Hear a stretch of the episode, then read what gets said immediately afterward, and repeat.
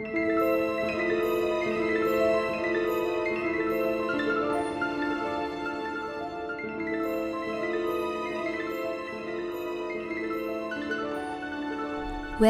to Yoana's Wonderland，欢迎收听由安娜有意思。这一集节目是晚安故事特辑。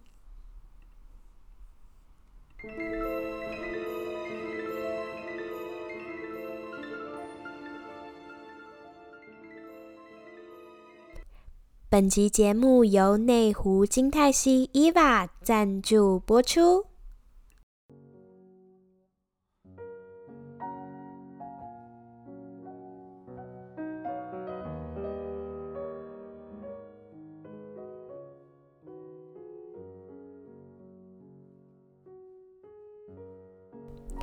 端午节来喽！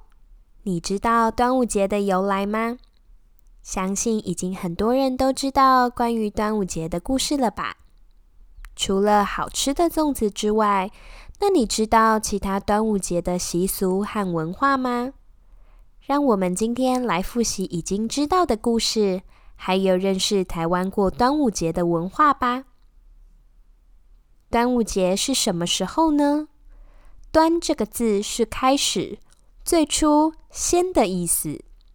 五这个字是中午的午，是依农历节气指五月，同时意思也是指数字第五的意思。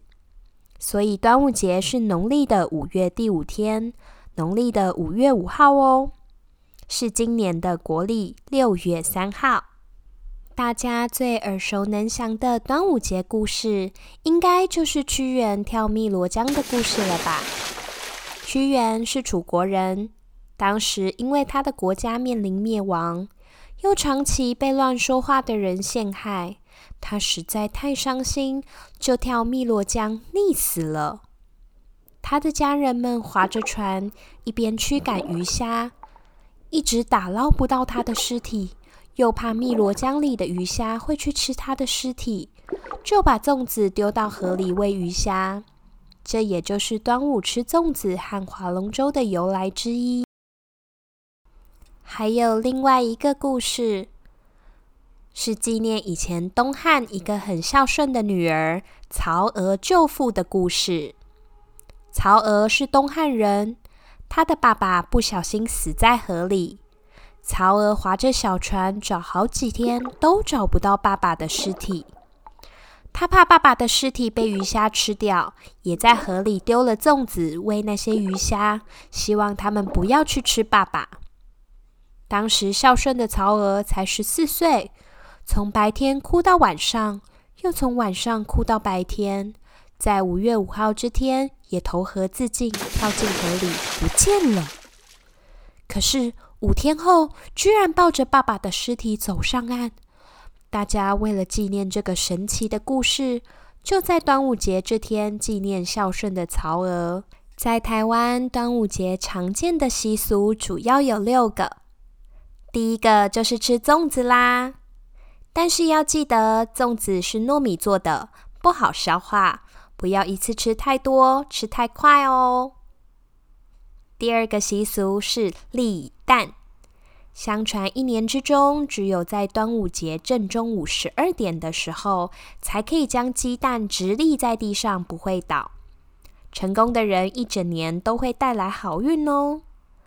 那为什么要在中午十二点呢？因为太阳直射北半球的缘故，太阳引力与地心引力会相互拉扯。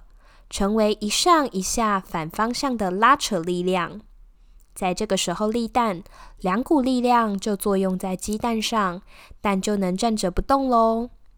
不过有物理专家表示，因为蛋只有一个支点，容易摇晃或倒下，因此立蛋要找到鸡蛋的重心，也就是蛋黄的位置，必须要在支点的正上方，蛋才能够立正站好。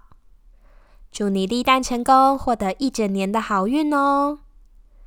其实这原理跟端午节没有任何关系，只要在中午十二点就容易成功。只是端午立蛋这件事就这么误打误撞，以讹传讹的流传下来了呢。第三个习俗是喝雄黄。雄黄是一种矿石，古时的人们会在端午节当天将它研磨成粉入酒，调制成雄黄酒来饮用，是为了辟邪除虫。因为端午节前后天气湿热，是蚊虫细菌大量滋生的季节，人们容易中暑生病，精神和食欲不好，所以才有用雄黄来消毒。但现在医学的研究结果发现，雄黄其实具有毒性，可能会对人体造成伤害，因此不建议拿来喝。第四个习俗是喝午时水。相传郑成功在台湾的时候，他的部队在端午节那天走到了台中大甲的铁砧山。当时艳阳高照，士兵走了很远的路，又累又渴。但是都找不到水可以喝。等到正中午的时候，郑成功祈求上天帮帮他。说完，就将剑插到地板，拔剑之后，果然涌出了山泉水。他们就立刻挖了一口井，那口井现在还在哦。现在的端午节就会有很多人到这个井取午时水来喝。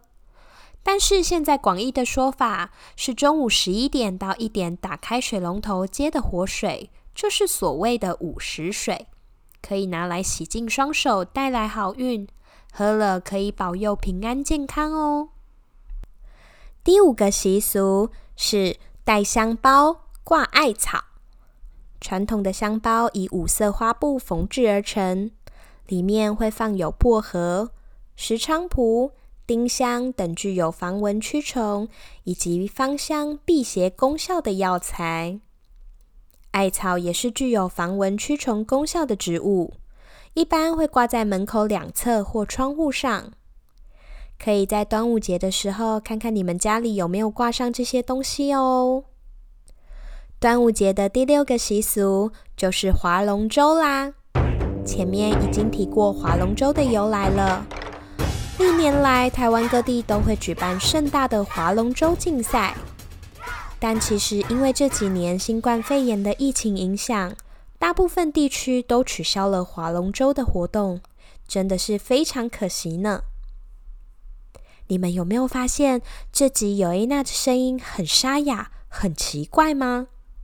因为尤伊娜确诊新冠肺炎了，正在家里居家隔离，努力休养康复中。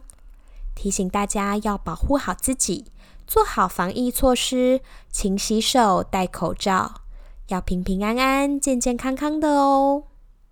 这集的晚安故事到这边结束喽，祝你有个好梦，有安娜有意思，我们下次见，有 Ines Wonderland，See you next time。